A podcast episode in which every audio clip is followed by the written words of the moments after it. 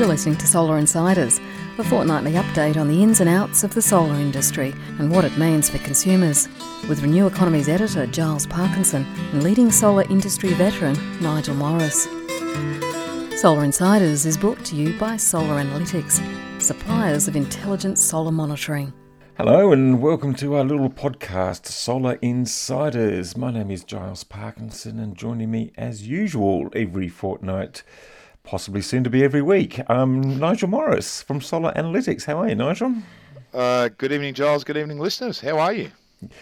Pretty good, pretty good. Look, pretty smashed up by this week, actually. Um, in, in, a perfect, um, perfect element of timing, I actually organised to go to Brisbane on Wednesday to go and see Midnight Oil and the return Ooh. of Peter Garrett, and which was a lot of fun. But um, Excellent. um, irony of ironies is the former Minister of the Environment was um, getting up on stage. That's when uh, Malcolm Turnbull decided to drop his latest energy policy on the world. Um, but Wow. um, yeah, look, policy is probably a, uh, too much of a grand word for it. Actually, um, it seems to be a thought bubble, um, which has got a ratification from his parliament, but pretty much upset everybody else.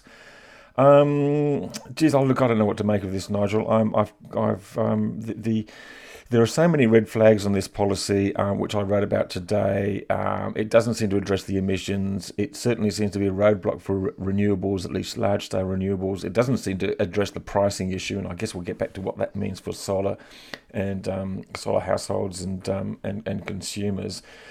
But never seen a policy delivered with so much fanfare with so little detail.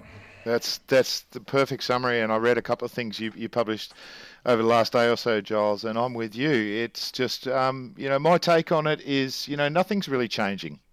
Nothing's really changing. Uh, there's some good bits in it, which I like the sound of the fact that, you know, if the uh, Paris Agreement uh, becomes law and goes through uh, legislation change, then that's potentially one good element of it. But the rest of it's really business as usual. And as you say, we have no detail. So really, business as usual. We don't know what's going on, right? Yeah, I mean, the, the, actual idea of a reliability mechanism and, and- and taking into account of environmental targets within with, within some me- mechanism is, is, is not a bad one. I mean, it's the, it's the sort of thing we've been discussing for the last decade. But to sort of release this with absolutely no detail at all, and to sort of create this de facto carbon market which would be hidden from view. Oh, look, Right. we could just go on. I mean, that's not really what we're talking about in this sort of solar podcast. But look, let's get back to the, the key fact, though, is that they're saying there's going to be no reduction in prices. And for me, that is unforgivable and pretty much pointless because you can't go on gold plating the grid. And we're now we're talking not just about networks, but about the cost of generation and the retail margins. You can't keep those prices so high when the cost of rooftop solar and battery storage is so low. I mean, something's got to break. Yeah, well, uh, you know, reading through all the different commentary over the last few days, Giles, you know, the solar snowball is rolling. It's been rolling for years, and this year it gathered a whole lot of speed, right, and a whole lot of momentum, despite everything that's going on. So this is the beautiful thing. This is the this is actually this is the tragic thing because. You know, it's not going to stop, right? We're seeing residential and commercial owners and large scale net users now coming into the market with gusto. Storage is continuing to grow, the interest is continuing to grow. It's not stopping. And so the irony, the tragedy is in a year or two, the policymakers are going to be in a real mess because it's going to happen. Mm, mm. Absolutely, happen. and they're just not prepared for it. And that was exactly the, the the underpinning of the CSIRO and the networks report from last year, which talked about the ability to have a high renewables grid and saying, for goodness sake, let's get on with it, because people are going to turn to solar and they are going to turn to storage. And unless the actual sort of dynamic is changed on the grid part of everything, then people are just going to take matters into their own hands and go off grid. And we're starting Well, to exactly. we're starting and to even see if, that. You're right. And even if they don't go off grid, they're, they're going to put batteries in, right? They're going to put batteries in. The Yeah. demand for batteries is just continuing to grow. And the energy awareness stuff that we've talked about, like we, the conference uh, that we were both at last week at All Energy, right? Great example. Everyone was talking about smart energy. Everyone was talking about storage. There was loads of great conversations about large stuff. I presented on on Internet of Things alongside a whole bunch of other people. Uh, Stefan was involved in some stuff. Our CEO was involved in some stuff on uh, you know the future grid and innovation in the space. It, the, our stuff is getting smarter. It's getting cheaper. It's rolling out, and I don't know why the idiots in Canberra can't see that, Giles. really. Yeah, I know, I know. Look, it's just amazing. Look, I've got to say about All Energy is that it was a pretty, it was a pretty interesting conference because it was bigger than I've ever seen it. The mood was certainly upbeat, um, more upbeat than I've ever so. seen it. Um, certainly, the um, the uh, the the number of different sort of um, drinks and private functions and um, and other things um, suggested a very healthy industry going on at the moment. Everyone's um, optimistic, I think, Giles. You know, they're really this year's going to end very strongly, and next year is looking great as well. You know, so yeah. it's just flying. Yeah, it makes sense, right? We all know that. It does, it does. But look, with the good news, I guess comes the bad news. And I know we've got a couple of good stories to talk about mm. um, very in a minute. But I just thought I'd just sort of pause, you know, with all that upbeat mood, and clearly there's a lot of business to be done because the cost of solar is coming down, the cost of storage is getting very interesting, all this new software is allowing people to do different things but that's not attracting just good people to the industry. Um, you've just no. noticed a lot of other people turning up. oh, Giles, uh, you know, it drives me crazy. Uh, the number of new entrants into this industry I'm watching, new companies and often old companies under new brands. We're seeing stories of penalties being handed out um, for for continued poor behaviour, and the pricing and the deals are very they're very transparent, right? But but when you but not to the average consumer necessarily. And when you look at some of the deals that are out there, you go, hang on, why is this so cheap? A friend of mine, and a buddy of mine, actually was visiting Sydney recently, and he told me a story about exactly this situation where someone rang him, quoted him on solar, and said, "Yeah, mate, we can put it on your house. We put it on your shed in the paddock as well. No worries. We'll put eight kilowatts on. It'll be fantastic." Fantastic, it'll be really cheap. He got a second quote from someone else, and they said, Well, uh, sorry, we're actually not going to quote you because both buildings are completely in the shade uh, for about 70% of the year. So that system actually isn't going to generate you any savings or minimal savings. It's going to be much more expensive. And, and that characterizes what's going on. These guys, these clowns obviously didn't even satellite map the site with the most basic tools which allow you to see what's going on and do solar properly. And there are loads of people out there getting caught up in this. It drives me crazy. Yeah, look, I don't, I know, I know. Um, I, I guess we can just sort of tell consumers um, to really um, just be very careful, get an extra quote. Um, obviously, the person that was quoted there for eight, eight kilowatts in the shade um, did the right thing, got an extra quote, and so didn't fall for it. That's it. Um, likewise, and I'm going to repeat this one again. This is about this sort of battery storage offer that people are seeing through the post. Um, there are offers out there showing, oh, there's a great discount at the moment. There's this trial basis, and um, you know you can get um, this battery for about one third of the one third cheaper than what it normally is. Well, you're actually paying for double what it should be. Yep. Um, so anything that comes through the post, just treat it with caution. Um, yep. So just just a warning out there. But look, there are some good stories about that. And uh, oh. you, you you apparently been on a bit of a road trip, oh. and and, and going to see Ma and Pa Morris, and goodness knows who else in the Morris Morris family. Clan, the and, whole clan, mate. The, uh, the, the Morris clan has gone solar. Well, not all of them, and the in-laws as well. Of course, we've got the in-laws in. It's, you know, it's all part of one big happy family. But this is the good the good news part of the solar industry, Giles, is you know, and I think you were uh, lucky enough to meet some of the solar cutters, some of the really good guys who are sticking together in the industry and networking really closely and saying, how do we keep it good? How do we keep it quality? How do we make sure it all works really well and it's safe and everything else, right? And I went on a road trip, and the funny thing was that it ended up that I either visited or talked with personally about eight or nine different families, many of my own and others as well, about what their experiences were with solar, right? Mm. And and th- it was a representative sample of what the whole community is going through right now, right? My dad has a solar system, and it's a classic story. He got it was on the house when he got it. It was a cheapish system, but it was okay. It was working. It had worked for six or seven years. And he said, Nige, we need to upgrade. Um, uh, we need a bit more, and we'd like to get our bill right down. We're old pensioners. Common demographic of who the people we are we're, talk, we're all talking to in this industry. And uh, he said, Can you upgrade my system? And I said, Well, Dad, actually, I can't. The standards have changed. So I it's actually going to cost me a hell of a lot to rip that old system off, check it all out, make sure it's perfect, and get it all right. So it's actually easier for me to throw a whole new whiz bang, much bigger system in, and I'll get you a good deal. Don't worry, I know some people. So we went through that exercise, but the first thing that I did was put a monitor on. Before we changed anything, I put a monitor on and watched his system. And within 24 hours, Giles, we went, I said, Dad, what are you doing in that house? And it was a fridge his fridge was cycling on and off way too often and consuming loads of energy within 24 hours we had that picked. On the weekend he rang me and said, Why has my solar system gone off?" And I said, "Well, that's a really good question, Dad." And he he wouldn't have known if he wasn't monitoring it.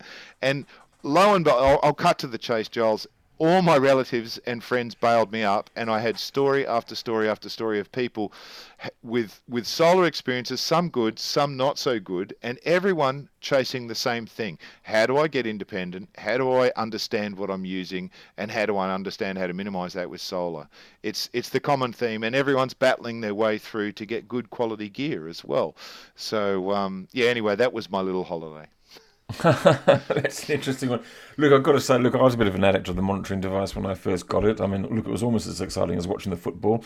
Um, maybe not quite, but I probably looked at the uh, I probably looked at the monitoring as, as uh, monitoring device as often as I looked at the football scores, I suppose. But um, yeah, and and I mean the, the, conference also highlighted Giles that um, there is so much smart stuff coming now, right? And uh, uh, there were numerous companies apart from from the guys I work with who were all starting to now talk about load control, about load diversion, about integrated monitoring across all sorts of different devices, and about getting into the home. Smart home energy stuff was really I, I don't know how much you saw of that in the conference, but it was the thing that really stood out for me.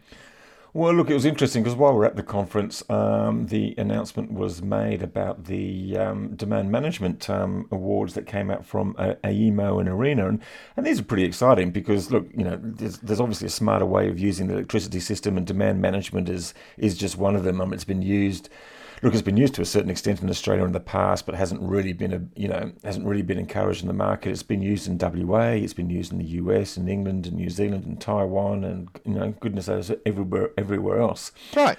And Giles, um, we've been trialing that here for years, right? We've it's it's time to end the trials. When I was doing solar cities projects back in the early 2000s, we were trialing demand management with utilities switching air conditioners on and off. So we know we can do it.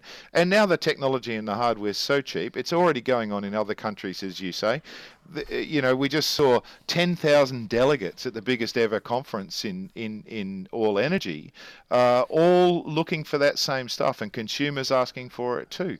I really don't know um, uh, why the government isn't waking up to this.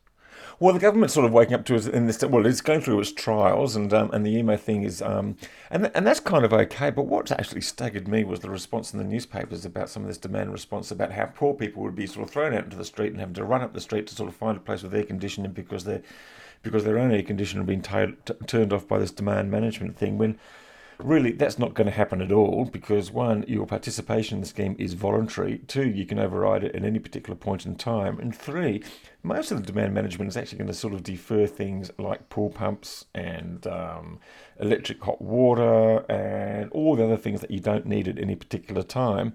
And some smart businesses, like some sort of you know metal manufacturers, have discovered that well you can actually just turn down your furnaces for a couple of hours and uh, make a lot of money and, and turn down the demand and and that's a much smarter way of managing the grid than sort of turning thing, things off. And um, there is so much opportunity in demand side management, and you know what's incredible, Giles, is consumers are crying out for it. Consumers uh, in business, particularly, as you rightly say, and we're seeing this. We've we've talked with people who are plastic bag manufacturers who are more than willing to invest in monitoring gear that will monitor what their equipment's doing and how they can shift that around, but they're blind right? They're blind until they're able to see what's going on. And the automation that's coming, you know, all we need is some incentives uh, instead of confusion in billing and tariffs and demand uh, tariffs, and then uh, there are plenty of opportunities for demand side management at the consumer level. Just plenty. Yeah, yeah, yeah. No, that's right. Yeah, and and one of the interesting things was all the different technologies and, and um, Australian technologies. And I guess you look, you've got um, your company Solar Analytics, but there's also people like Redback and GreenSync and Reposit. They're all developed. They're all Australian-based software, and they're all heavily involved in these sort of demand management things. Which actually, and the interesting part from the consumer is the way that they're actually linking in with the rooftop solar and the battery storage through these smart controls. So a lot of these demand management schemes are actually just finding a way of actually using the storage your battery, and basically your battery is actually sort of playing in the market. You don't even know that it's actually happening. No. Um, and you can play, and, and, you can play so many ways, right? You can play offset like you and I do, right? That's we're playing in the market. We're deciding when to use our own power and when to use power that we've got that, that we can buy in, right? And and we manage our loads a little bit because of that. And then you can go into various levels of switching loads on and off, uh, like you can do with the load control stuff, or sending your battery energy out and playing on the NEM market, like Reposit do, or going even further like GreenSync do. There are so many ways, and peer-to-peer is coming. We've got um, we've got so many interesting things on our horizon. And I know all, everyone else in the market does too. This is the thing that drives me crazy, Giles, because we, you know, really all we need is is this you know, we need to get past this bloody debate. That the only thing that I'm comforted by in the whole macro level is that you know if we can get bipartisan agreement to at least go this is what it is for for the next x years or whatever it is that we can get then at least we can settle down and get on with it because the technology's there oh well look that's right yeah and and, and particularly and, and particularly behind the meter stuff yeah Hey, look, let's sort of touch on to um, electric vehicle stuff. You had a couple of things that you wanted to mention about EVs. Um, what's happening there? Well, that's right, Giles. And we've been we've talked about EVs. As you know, I'm completely obsessed with electric motorcycles. And if ever anyone hasn't seen the uh, the video that just came out today of Zero Motorcycles' new electric motorcycle, you should check it out. Apart from the fact that it's totally cool, um, the Zero is now capable of uh, just over 370 kilometers range right?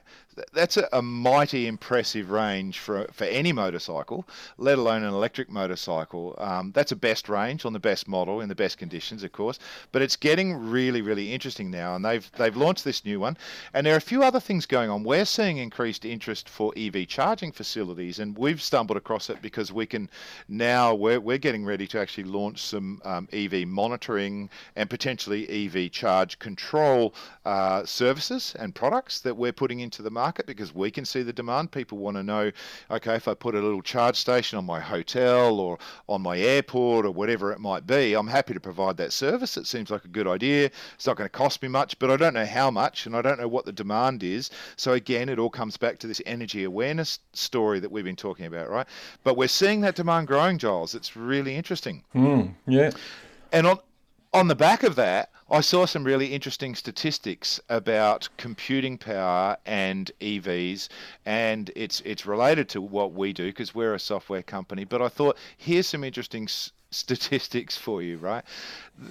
Tesla uh, have announced that they now have basically what is a supercomputer or a number of super, supercomputers on board in the average Tesla car. Uh, I saw a great article the other day that talked about the fact that it was the equivalent of having something like 150 MacBook Pros of computing speed right?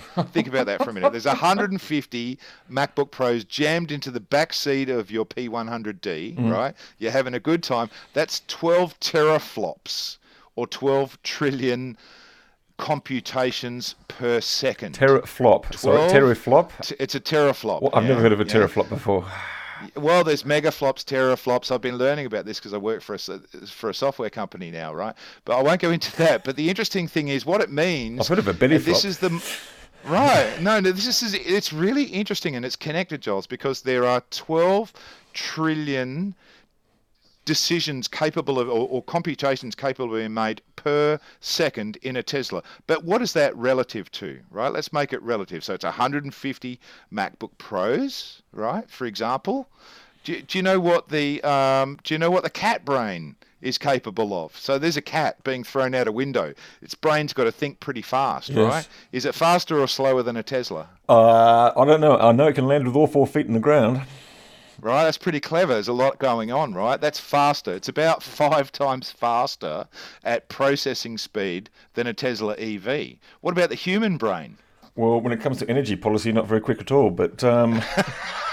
not in Australia. 2.2 quadrillion. Giles, 2.2 quadrillion decisions a second is what the human brain could make.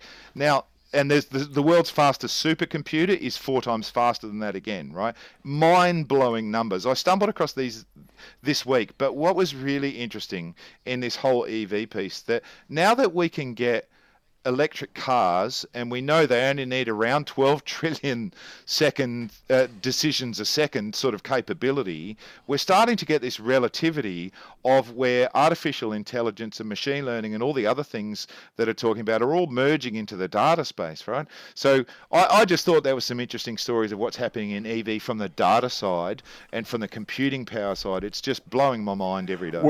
To me, it just begs a whole bunch of questions about what's happening with our energy policy and um, a whole bunch of other things. And I just and and and and I know.